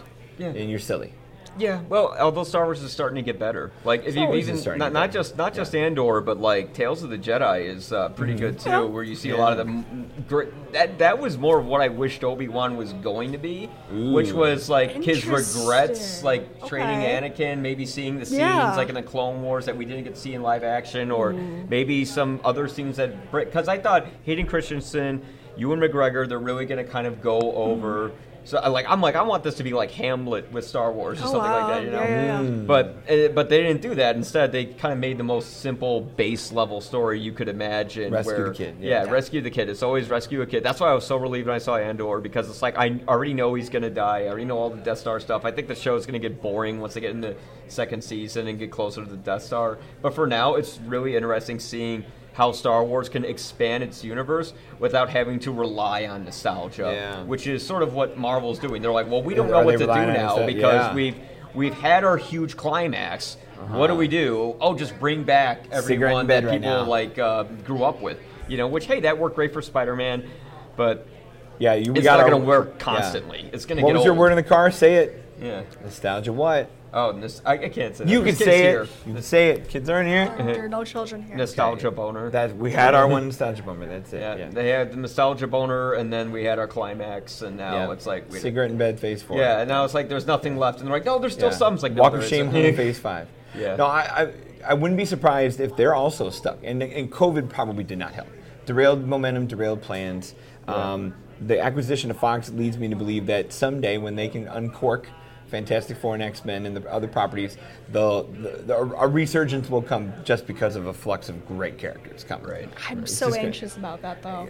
Like, Just can because- it be done right, or what? I, it sounds like they're taking are- their time. It sounds like they're taking the time, but the Yeah. X Men are so delicate in Agreed. execution. And Yeah. I, you know, there have been a few great X Men movies out there, but some of them have not been great. Yeah. And there's would- such a, a specific tone and approach that you need to take with And these that's guys. and that's my fear of multiverse is Yeah. that they're going they've already done probably too much to like nod and tip the hat by having Patrick Stewart show up in Doctor Strange, Yeah. Mhm. bringing Hugh Jackman to have fun with their Deadpool. Um, you just like just start from scratch. Yeah. Like, Yeah. you don't have to like have that Fox stuff be in the wine cabinet as in the Yeah. in the archive, but.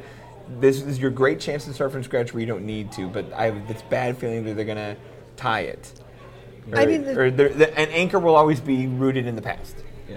and it's, then the nostalgia corner comes But out. here's the opportunity to bring in Dafne Keen exactly. as X. Mm-hmm. Because if you're, Yeah. you know, introducing these uh, monikers, right? These mm-hmm. sec- next generation leaders and heroes mm-hmm. and icons. Yeah. She was. am- I loved her as Laura Kinney. I think she was a fantastic Laura Yeah. Kinney, even as a nonverbal character for the most Exactly. part. You don't need a good dialogue to present a good character, and I think that genre depends so much on good dialogue to present Yeah. a good character. Like you have to hear them say certain things or do certain things. Yeah. Where you know if it's if you're presenting them well through physical forms of acting, Mm-hmm. then you've got your good character. And I, you know, I bringing her in. Mm-hmm. You're not waiting for Scott Summers. You're not waiting for Jean Grey. Right, You're yeah. not waiting for Mystique. You're not waiting for Jubilee. You're not waiting for Rogue. Mm-hmm. Even though Rogue might be in the Marvels, which is also really exciting. Yeah. Uh, you know, th- this is time to transition into these B tier, C tier X Men, Yeah. Mm-hmm. where you're bringing out these teams and pulling a James Gunn or pulling a whoever and getting There's these guys. There's enough mutants they can go for days. There are Oh, so yeah. many mutants Yeah. that they could have another 10 years worth of X Men spin offs and series and shows Yeah. while keeping that anchor based in X Men 97 through an animated. That- Place. Now, that's, that's what I like. I think that's dude. their I think that's cool. I think that's cool that they're bringing the animated series back. If there's one series that you guys like to see bring brought back, what would it be? Or show, Oh. movie, whatever. Avatar The Last Airbender. Okay, yeah, I Yeah. think they are bringing that back too. So, Okay. aren't they? They're doing the live action, and I think they're doing more uh, animated spin offs. Are you saying I'd one to bring back or one to start or continue? Which one you ask? Both. Like, uh, if you had a preference. Bring back. I'm with you. X Men '97 is great. So Yeah. I, I can't wait for the new show, especially if they're going to stay period, so to speak, Yeah. in '90s. It's That's been my peak of ringtone for years. I, I heard it earlier. Yeah. um, in terms of new stuff, like where can new things go? I'm. We talked. You you brought this up earlier with like practical effects.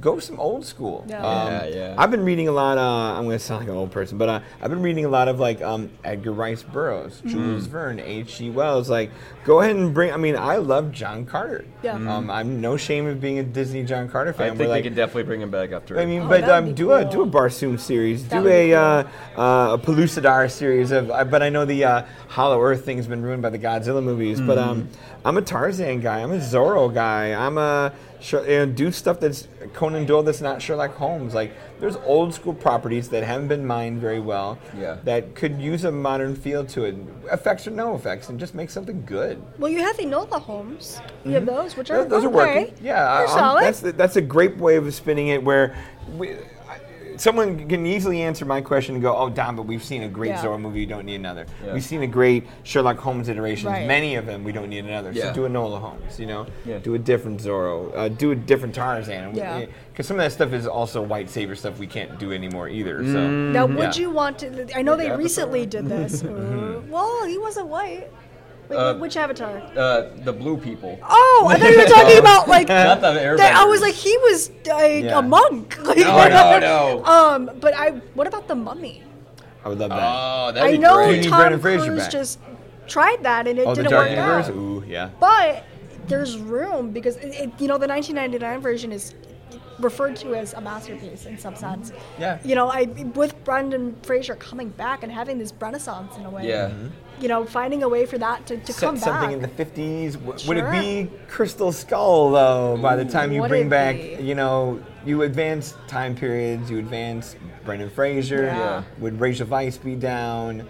Would you bring his kids in? They already kind of Right, did in some right. movies. Yeah, yeah. Where I love it, of course. Yeah, Yeah. but it just takes a good story in a good hand. So we'll see what happens there. I, I want to see. What do you wanna see? Spawn the animated series come back. Spawn the Isn't animated series back? come Oh. back. No, it's not. They're doing a live action version with Jamie Foxx and uh, Todd McFarlane's directing it himself, which I'm sure is going to go over very smoothly.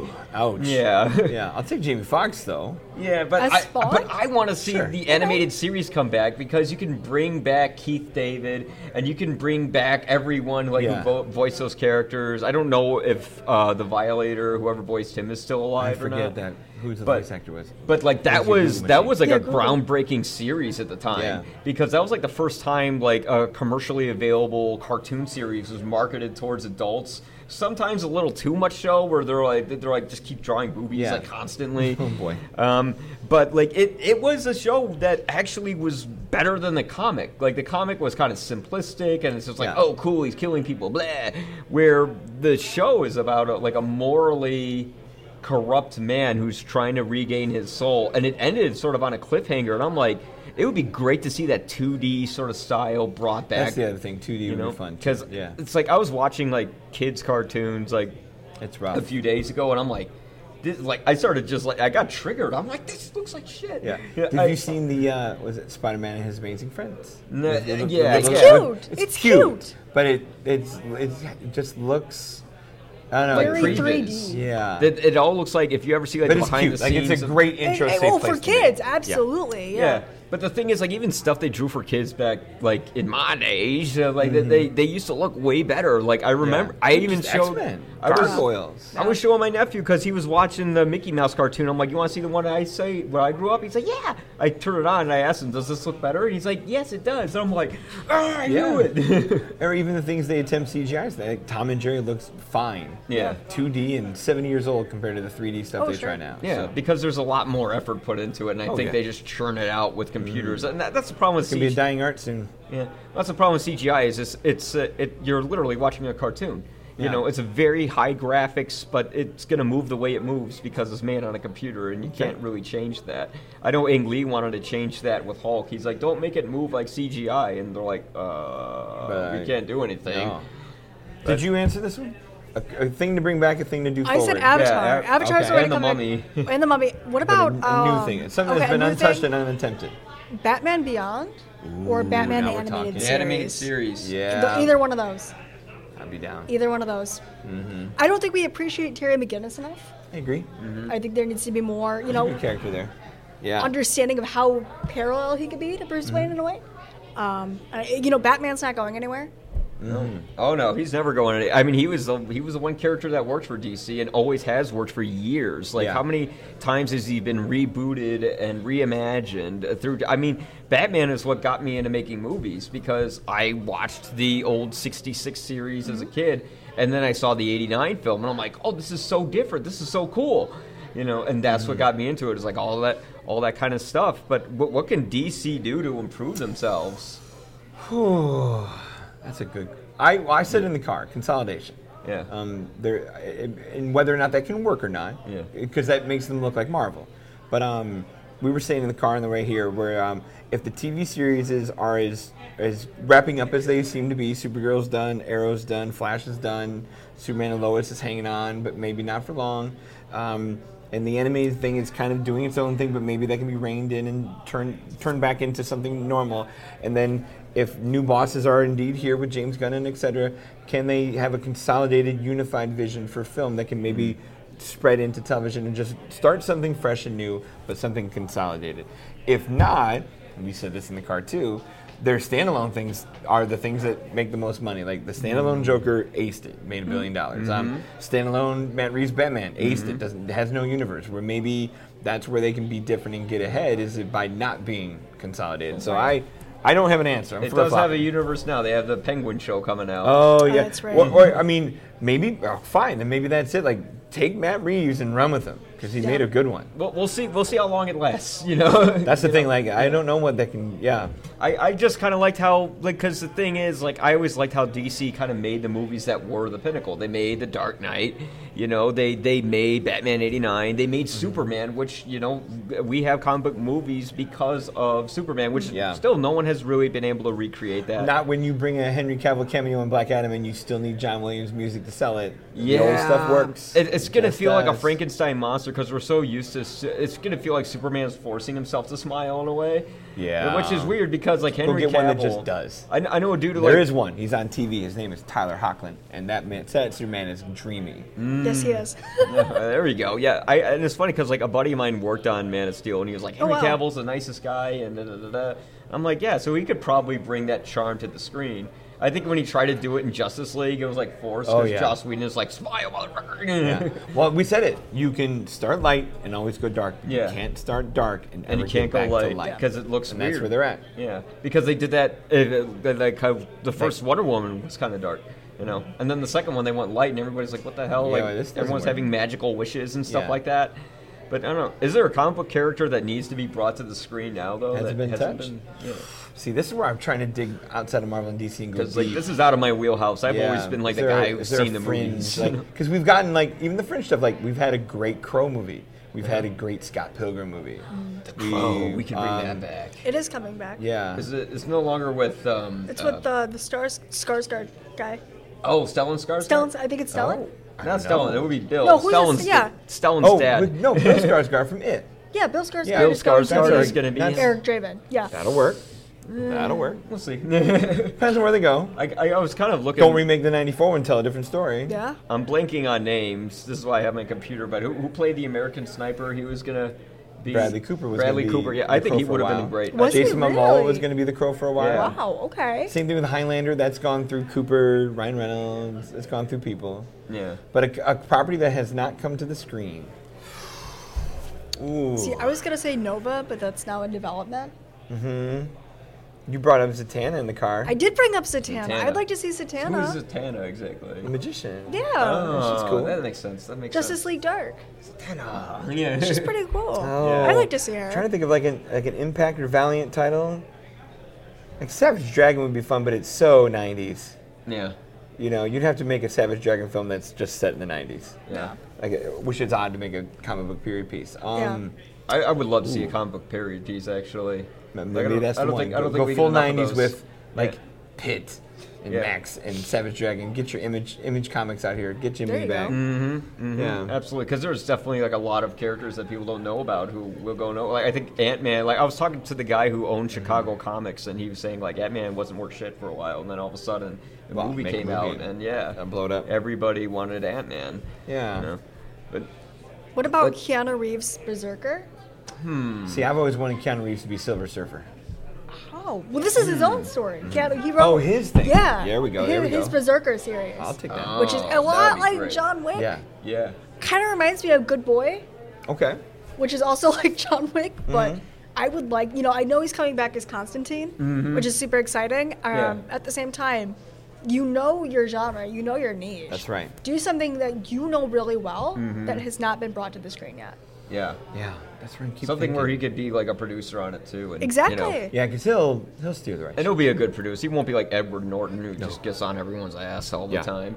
You know, but I don't know what what's uh what what what is what what is coming out though that anyone anyone's excited about? Is there anything coming out that's like because like now I'm like digging the thinking calendar. I'm thinking well, we're, Wakanda we're at forever. A, we're at a tabletop gaming convention. I would Yeah. love. I mean, we don't have a very big audience behind the camera, folks, but Our uh, one audience don't member. tell Our them one that. audience Tell member that. um, the, the, the adoring crowds were not going to answer. Um, but no, I, I'm very curious to see what this Dungeon and, Dungeons and I'm Dragons movie with Chris about Pine. Oh my God. That, that's worth Yeah. being excited about. Can they make something happen there? Um, I know Warcraft crashed and burned as, Yeah. a, as a somewhat, you know, fantasy level movie, but that's that can. That, I'm, I'm curious. We've seen curious. success with board game movies such Yeah. as Jumanji. That's right. yeah, yeah. I didn't know that was actually a board game before the movie. Zathura as well. Holy It was a shit. game. Yeah. Wow, that's cool. See, yeah, I mean, we're not gonna get like Battleship, but like, I want to see if they can make a good. That's any war movie ever. I know. So you- Cheesy you already have too. your- Yeah. Top Gun on a boat is what that was. yeah, yeah, exactly. Yeah. You ever try to land the plane in Top Gun on NES? It's impossible. uh, but uh, I, I would like to see. Um, damn it, I lost. Okay, what's on of the counter thought. you're into? Um, I, I, I would like to see if they can make a good video game movie adaptation, and uh, they're tr- they're starting to get there. You know, like Yeah, but- Castlevania series is actually pretty decent. Okay. The anime? Yeah, yeah. Well, I love. Yeah, Yeah, but I then I really see- like that series. But Yeah. then I see Illumination bring Chris Pratt to play Mario, and I my question marks go up. Okay, yeah. Now, here's the thing. I actually think Super Mario Brothers, the movie, actually kind of that's a guilty pleasure of mine. I Oh kind of no, like it, that it movie. should be fun if, you, if they just go wackadoodle Lego movie crazy with it. Oh, yeah. yeah. That'd be fun. Yeah. Um, problem is, I know I, I admit I'm not I'm, a, I'm I'm not a Chris Pratt hater. I love the guy, but that's just a odd part for him. I've seen we've seen Emmet Brickowski. We have Charles Martinet right the other here. thing. Mm-hmm. Well, And he's, he's it's coming Why interesting. him do it? I mean, I Probably because he come- had speaking full sentences and he doesn't want him to do that. uh, he wanted the role. I- They hand put it him in as cameos. Yeah, I'm if wondering you if can the bring back studio- Peter Cullen in a Transformers movie. You can bring Charles Martinet in Oh, a yeah. Mario Yes. movie. I, I worked at Con la- around this time last year, and the table I was working at was right behind, like back to back with Charles Martinet. Wow. So It was a roll about this time, it was right? a roll Yeah, about this yeah, time. And every like 15 minutes or so, whenever he was at his table, Yeah. you hear one off Mario voice lines, and we would all stop and we would all turn to. and look at the. You know, we It's tried to. Yeah, iconic. it was Yeah. so fun. Yeah. You could tell he likes they- being Mario. Yeah, and There- they- so they have a lot to prove. If Yeah. you're gonna go away from Icon and make something new, they can. It's not that you can't, but whew, It's tough kind of an odd choice though, because like everything in the He's movie seems very faithful to the game. Like it has the Mushroom mm-hmm. Kingdom, Sure. it has Bowser. Sure. It's like I'm I'm gonna guess the studio's like it would sound weird if Charles Martinet spoke in Mario's voice with full sentences, but I'm No like I wouldn't mind that at all. I would love to hear Yeah. that. That's that's the whole point. There's, like, or find get Alan Tudyk to just Oh, be to oh, emulate it. Like if you Oh, need a please. if Charles Martinet is old and doesn't want that schedule, give it a, s- give it to some chameleon who can. He's outstanding. yeah. Or you Matt don't need a star to sell that. Mario is your star, not Yeah. Chris Pratt. People are going for Mario, Exactly. Yeah, just I- like people went to Sonic for Sonic. Exactly. Oh, I, yeah. didn't, I didn't go for. I don't even know who the voice of Sonic Ben was. Schwartz. Ben he was Schwartz. great. And, that- and you don't need a big name there. I, Yeah. he's you know ever since Parks and Rec he's kind of taken off, but he's still more of a B level star where you Totally. have to know what he's done. And Yeah. I liked him a lot in Parks and Rec. I think he's hysterical. You know, he's with uh, there, he did some one off like small show guest Oh. list or something. Okay. Search Search Party. Huh. He did Search Party, and that was fun. You know, I but you're you're going for these characters.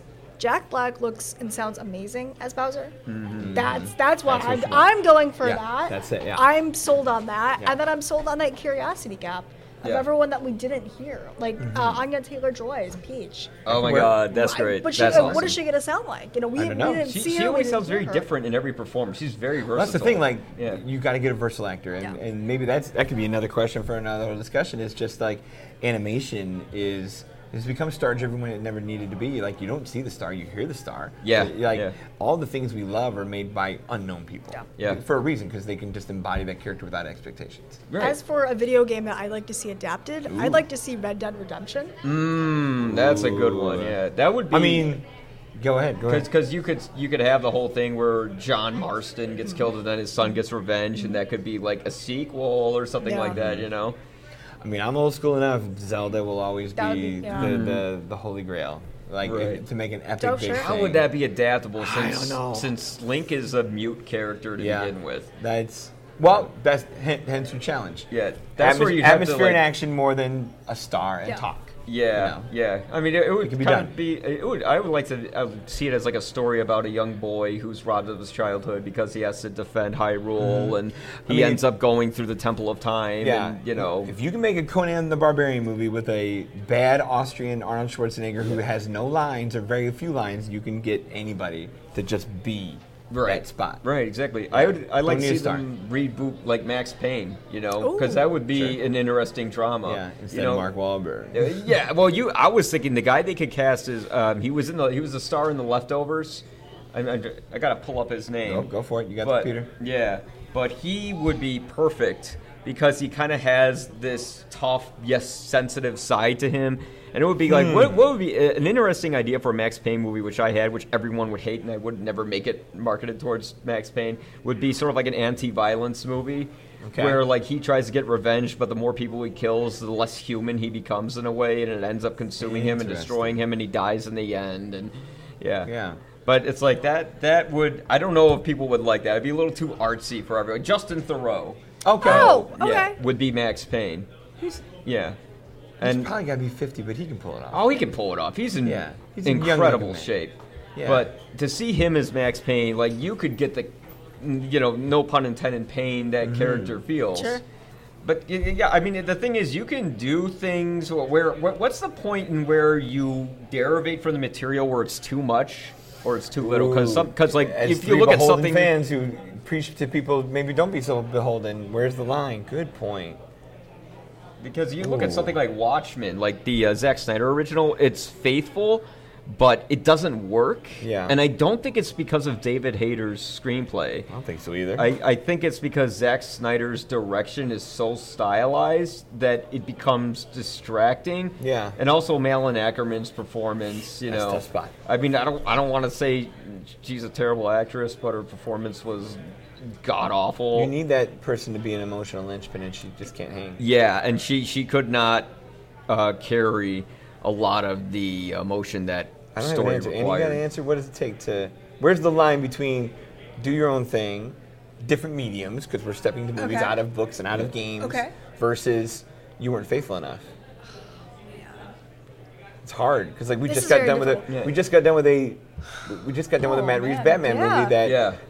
Very I- much does its own thing yet completely familiar to possible. It's comics. very faithful. Even the Nolan Batman movies are pretty faithful in Within some reason. ways. I mean, they, they were. I mean, everyone knew like Miranda Tate was going to be Talia al Ghul. Spoilers. Uh, Mm-hmm. yeah, but and we know Penguin's gonna be uh, you know Colin Farrell's gonna be a Penguin someday. it is weird to see Penguin so tall though. Like, why is Penguin taller than everybody? Well, I mean, see, that's the That's a thing. Like, tall man are we? right there. Well, you just said something. Like, are where are our nitpicks? Are our nitpicks with the small stuff, or our nitpicks with the Yeah, big stuff? yeah. Because I'm talking big stuff of like that's a Gotham movie Yeah. that goes very different and very Gotham. Yet you're talking about tall penguin. So, where the little stuff and the big stuff? And then also just mining too much. Like I went on HBO Max last night, and then like on the front page, it was like Pennyworth, the story of Batman's butler. I'm like, who gives a shit about Batman's? butler? I don't know. What do you- It could be yeah. Interesting. You know, I don't know. I don't a have a specific here. answer that comes to mind is it's going to be like interesting because it's Morbius. Okay. Because I think that Morbius could be so interesting. Yeah. Mm-hmm. And they understood a lot of the source material. There was so much understanding of who this Yeah. guy is and what his where his strengths lie and what his Yeah. story is like. But the execution was like so far from what it could have been. it Right. could have been a Blade-esque film if you really wanted it it to be. been fun. And there was such a lack of understanding of how to truly bring this character to life. Mm-hmm. Um, and especially with the end credit scene, having to find a way to tie it back to the Sony MCU connections, that wasn't necessary. you know, Yeah. you- I remember me heard with from, Venom. like there was like word of like Black Cat showing up or Mm. Andrew Garfield being in there. I was like, that's super cool, but what does this have to do with Morbius? Right. You Yeah. know, and I, you know, it could have been so successful Yeah. if there wasn't, if it wasn't gray, literally gray, and there was something more instead of Jared Leto hobbling around and Oh, over Matt's method. yeah, over Yeah. method and just the cops being there. I don't, you know, I mm. barely remember what the movie was about because it was so disinteresting. Yeah. It was so it couldn't even engage with itself. Yeah. You know, when, even to the part where Matt Smith killed his father, I was like, what am I looking at? I don't understand what's going on. And Yeah. there's a way to streamline the relationship between Morbius and Crown and everyone else there. And there was just no full grasp or Hmm. comprehension of what it could. It could have been a great Marvel horror movie. Yeah. It could have been That's a me- fantastic Marvel Could, horror could movie. That's Marvel do Venom. full horror? Can they go rated R? Are they going to do that with Blade? They should Well, do that with Blade. They, Yeah. I mean, and it wouldn't be hard to do where, I mean, Disney, as we know on the business side, bought enough of Fox where they, they have controlling interest in Hulu. They they are finishing the purchase for the rest of the controlling interest of Hulu, buying it from Comcast. Where if Hulu is now yours and you're not going to rebrand it away from Hulu, it doesn't have a Disney name on it. Let that be your Touchstone Pictures, your Miramax Films, your Hollywood Pictures, where all your R-rated stuff that just happens to be owned by you, and the small print can still say Walt Yeah. Disney Company, but you can put Alien and Predator and everything Yeah. dark over there. Yeah. And in fact, probably boost Hulu subscriptions because there's some Yeah. dark shit over there versus the cute stuff that's on Disney. Yeah. Move, move Logan, move Deadpool, move everything harsh over there because you mm-hmm. got it. Mm-hmm. Yeah. And, and that would be a draw. I, would, Yeah. I mean, I think a hardcore a hard a harder core Yeah. comic fan would pay money for Hulu if all the R-rated stuff was over there. Versus, wait, I got to go on Disney Plus to watch Logan and Deadpool. And it's going to be censored. You Yeah, know? You don't know if it's censored Yeah, is other it nations. is it the is it because I think they have like a whole section now like I gotta put in my password now every time I go on uh, Mm-hmm. Yeah, Disney because I like think that. the kids you know Yeah. it's so then the kids don't see the violence stuff. I mean, that is fair. Yeah. I agree. No, no, I'm glad to I- do I it. That's a good way to But if you I want think, that yeah. to stand alone with a little unimpeded, Sure. go put it on Hulu. And kids aren't going to go to Hulu. Kids aren't going to go to ESPN Plus. No. You But know an adult- a discerning adult would. will. Exactly, Yeah. and that's kind of what HBO Max has been doing so well. Yeah, they're, they got They- it. they've despite been my the- favorite. Yeah. That, that's I know the uh, design of the actual site itself is shoddy. It is shoddy. It is shoddy. However, the content there is fantastic Yeah. for Yeah. someone who wants a more gritty series. Don't they also have some criterion ties where every now Yeah, and then the they got prestige TCM, stuff, yeah. pre- the prestige stuff lands on HBO, and that's all you need too sometimes. Yeah, well, that's why I love HBO Max. It's got TCM, it's got their shows, you know, it's got a lot of the DC stuff. Yeah. You know, it's it's a great hub, but aren't they like going to break apart now or something like that and turn it into That's the big else? wonder. What, So, whatever yeah. Warner's doing. They are going to merge with Discovery. So they're going to be Warner. It's like Warner Brothers Discovery Plus or Oh something. boy, of course, can't forget the plus. Yeah. Yeah. Because I, they, Oh. I was watching. I was in the investor call. I got admitted Yes, somehow.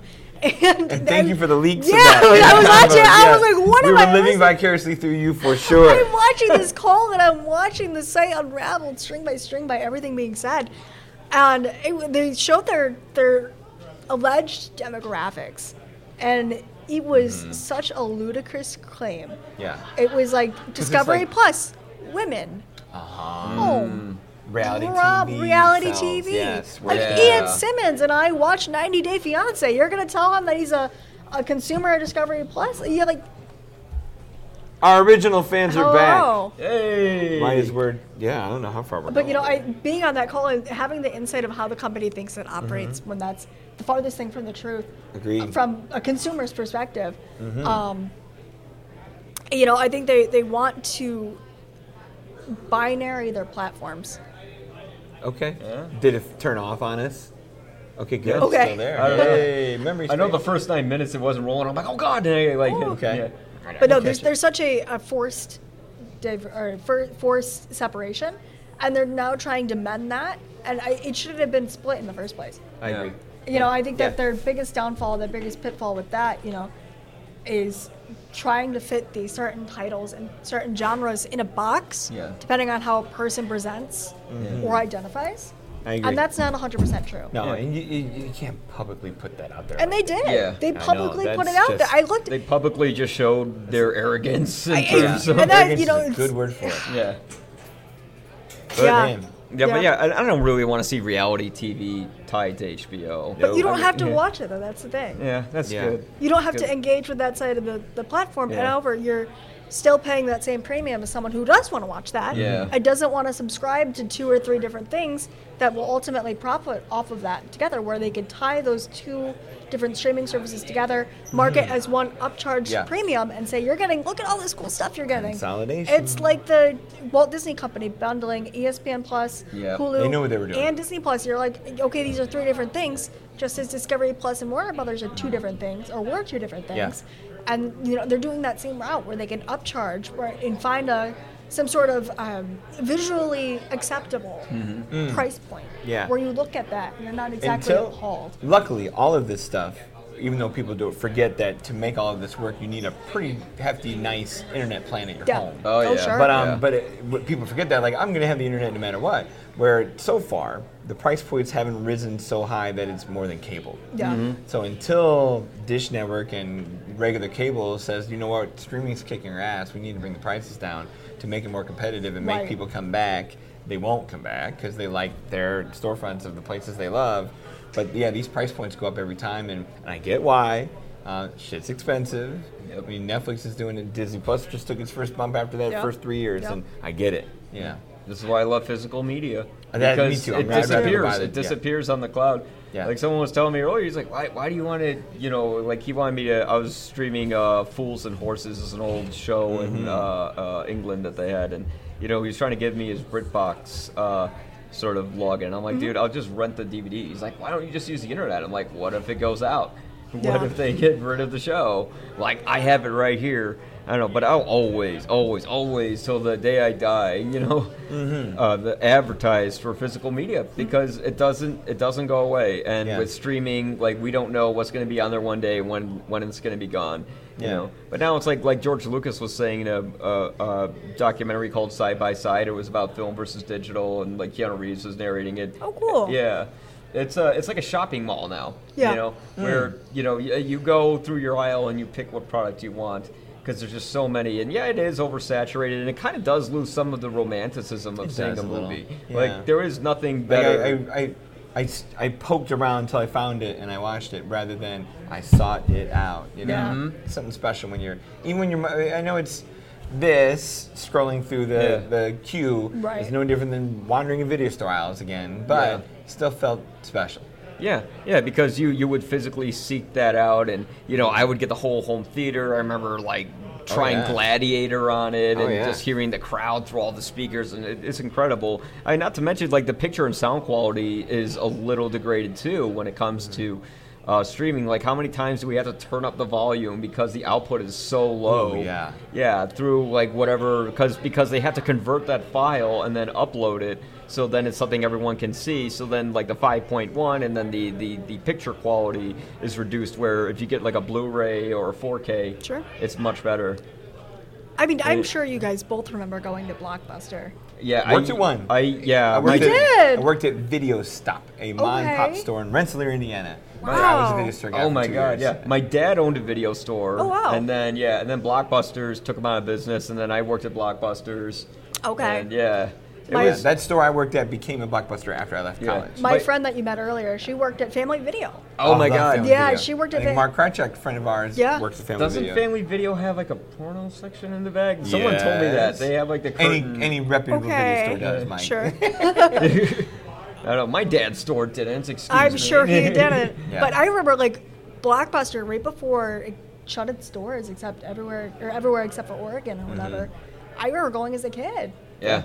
I very vague memories. New Movie was- Tuesday. You knew Tuesday was oh the my day. God, New that- things hit the that, shelves. Mm-hmm. And then when Redbox became a thing, I like, get the had a- convenience of that. That was really cool. we for a had bit. the dollar dollar Yeah. a day rental, and we go to Redbox and whenever my mom, we had one in front of Mm-hmm. our jewel at our hometown, and we go there, and if we were good in the store, we could go get a video from Redbox, Mm-hmm. That's and right. watch a movie, and Mm, Yeah. or whatever we And- had but our it- family you held it movie in your night. hand and you took it Yeah, home and and it but it was so cool because Yeah. it was like a dispenser, Yeah. and it would just dispense the DVD, and it was.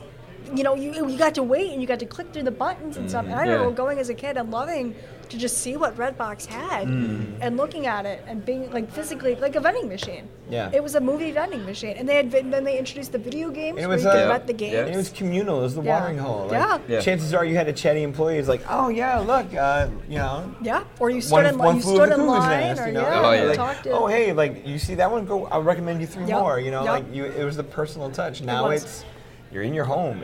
COVID didn't I help. can where tell we're you all, what I'm We're all watching, it's not the sheltered, and we all posted on Letterboxd, No. but we're not sharing those Yeah. experiences. Yeah, exactly. We're not we're not actually Kind of. We're with sharing our the buzz friends of to it. the We're store. not sharing the, the viewing of it. Yeah. I will say that it is nice to have that uh, immediate Oh. message Oh, to yeah. part of it Yeah, because yeah, yeah. I have friends that are around the state, around the country, that I can't be like, hey man, you, you want to have my copy of this? You know, and Mm-hmm. it takes five to seven business days to ship something true. out now. Yeah. You know, where I could get a text from a buddy, it's like, hey man, you know, I'm Yeah. in LA, I'm in New York. Yeah, yeah. You see this? Yeah. Yeah.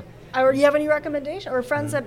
that uh, we'll do our Zoom movie nights where we all get together and we'll watch something and Which um which streaming service tried like the watch party function where you and friends can watch Netflix where you and friends in other places can click and watch at Yeah. the same time and chat and hang out. Yeah, that like that's it's not the same and it never will be, but it's a good attempt. Yeah, I mean, yeah, are movies is special now? You know, like especially like if you look at good Oh, sure. because you look at Star thing to say. Wars now, it's like every year we get it. It used to be uh, That's like the thing. Uh, events. yeah. Remember when? Remember there were, when, Remember when there was one Disney animated movie a year, and it Mm-hmm. was June, and it was Yes. like appointment viewing, and they the trailer for it would and be a year away. for Toy Story 4 and Exactly. yeah, Like, yeah. it Yeah. mattered that, that like you had to wait, and like the trailer for the movie that was a year away would come out with the trailer with Yep. the movie the year before, and Yep. it was like a calendar year of anticipation. Yeah. Yeah. And even the um, Uh, or yeah, like um, just even Lucas's Star Wars films were three years apart. Yeah. You know, um, we knew they were coming. Lord of the Rings was one year apart, but it Yep. still was an appointment thing. It felt special. Um, you knew that date, you circled it on the calendar, Oh, but now it's, absolutely. it's a parade. Yeah. You're catching lollipops every float that comes by. Yeah. It throws you candy. Especially as critics now, it's like every week there's like I don't even know a movie's coming out because I'm like, oh, I just saw four of this. Oh, oh, this one's coming Oh, out. oh gosh, we can let you know, viewers and people, that the workflow we have is nuts. It's a lot. nuts. But at the same time, I think there is something special about movies because I wouldn't have met you guys if it weren't for physically going to the True. movies. Yep. I wouldn't meet a lot of the people I have in my life, and I'm fortunate to know Mm-hmm. because of shared interest and common ground and Yeah. watching these things. And I, without you could say whatever you want about it, you Yeah. know, being put out 15 times a year or Yeah. whatever. And that's that's true. There's no overlooking that aspect of it. Mm-hmm. There's no denying that there's an, an The unstoppable social part never goes away.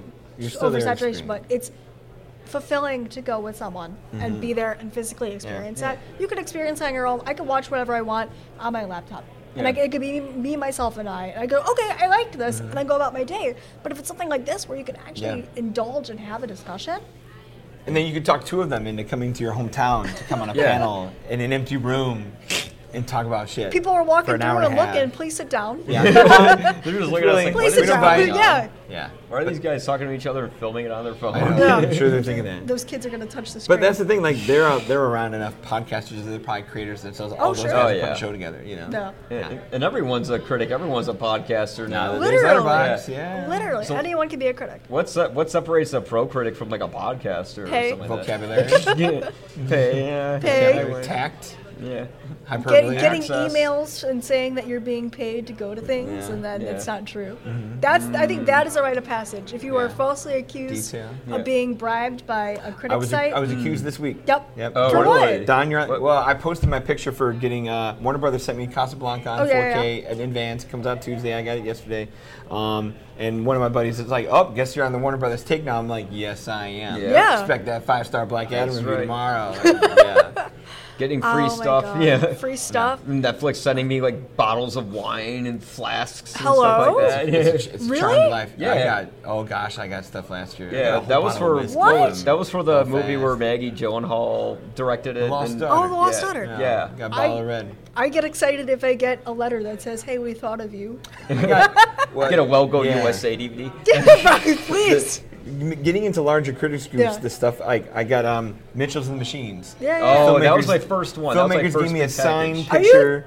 Chris Lord and Phil Miller? They signed a picture of me, Hey Don, from the CCA. Are you kidding me? Like, the, Nice. the cast of the movie, like watching it Oh on my screen, God, like that's it's so joking about the. FYC process, and an art picture signed up. Uh, I love those all kinds of stuff. Like That's really But neat. it's the bottles of wine. It's the Yeah. it's the sweat. Now all of that is marketing to kiss our That's butts. To yeah. vote for them, so you're but- gonna give them the five stars on Letterboxd. Yeah. I'm on the take. But at the same As time, as I give yeah. Power of the Dog two or three stars. Yeah. I, Sorry. We had this. They flew me to LA, and I still gave them three stars.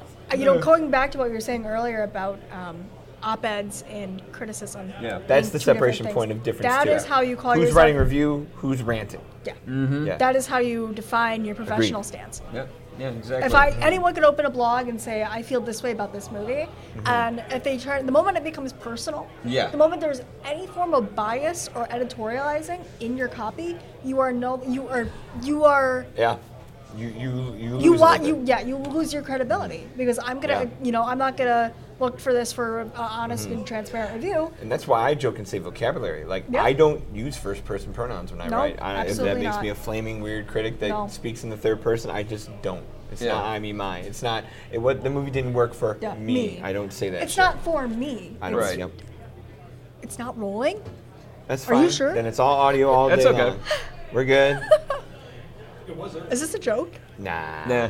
Uh, are we running out of our time though? Who's your next thing? I gotta make an announcement. Oh. I didn't want Okay. to disturb you guys. Well, It's- closing thoughts here. All right. Closing Closing let us wrap and we'll get you going here. How's the? Uh, all right, man. Closing thoughts. Uh, We'll just, uh, are you? Are we excited for the future of I Hollywood? think we've said I think we are. We're there. We're here for the ride. Yeah. Work and prof- professionally and personally. Yes. Yeah. We're there. And Oscar season's coming up. Yeah. Any any big movies that we think is really gonna make a The Whale. impact? I think the whale. I think The Yeah. Whale. Has anyone seen the whale? I No, have. I have not. Oh, yet. Oh really? Is, is it good? I really like it Brendan Juggernaut? Fraser in it. I do not like Sadie Sink. I think that she's very one-dimensional. Hmm. Okay. I, she has every right to be an angry child in this. Yeah. I think that she delivers her anger very well. Her hot-headedness is impressive. That's all she is. I think the Oscar movie that it will set the tone. Closer or whatever. No, I think it's The Fabelmans. I think you Okay. bring, Spiel, you bring Oh Spielberg God. personal story nostalgia. It's- that's the benchmark. Like what will be above or below it in terms of like the Everywhere All at Once that's Yeah. above it, and then the other That Oscar too, bait that's that could below it. win. Yeah. Yeah. Oh, you need I- A24 push, and people that have long I mean, if they're pushing Terrifier 2, Good point. I, I mean, I think everyone, too, so- everywhere, everywhere, really? all at once is going to win the popularity contest, and based off Yeah, of that, Yeah, but that, even that's a niche popularity. It'll win the Independent Spirit Award. I don't know. I, I think like the, everybody the likes blockbuster it. movie award will be won by Top Gun. MTV Oh, Movie yeah. Award The will be won Award, yeah. by All Top Gun. All right. But no, more than anything, um, I'm again once again for the folks on the microphones. I'm Don Shanahan. Every movie has a lesson. Cinephile Hissyfit podcast 25YL. I want to thank Annie Banks and Mike Crowley for following me to my hometown. Let the people know where to find your work. You can find me at Chuck Load of Comics. You can find me at ypareviews.com. The YPA stands for You'll Probably Agree, and you can find me on YPA Reviews at Twitter, Instagram, all that, all that good stuff. The last thank you goes to Pat Schurz, the man, the administrator, the runner, the creator, the founder of LodgeCon. LodgeCon 2022. Follow them on social medias to go to LodgeCon 2023 because it's happening. Thank you, everybody. yeah. Good show, good times. All right. All right. See you later.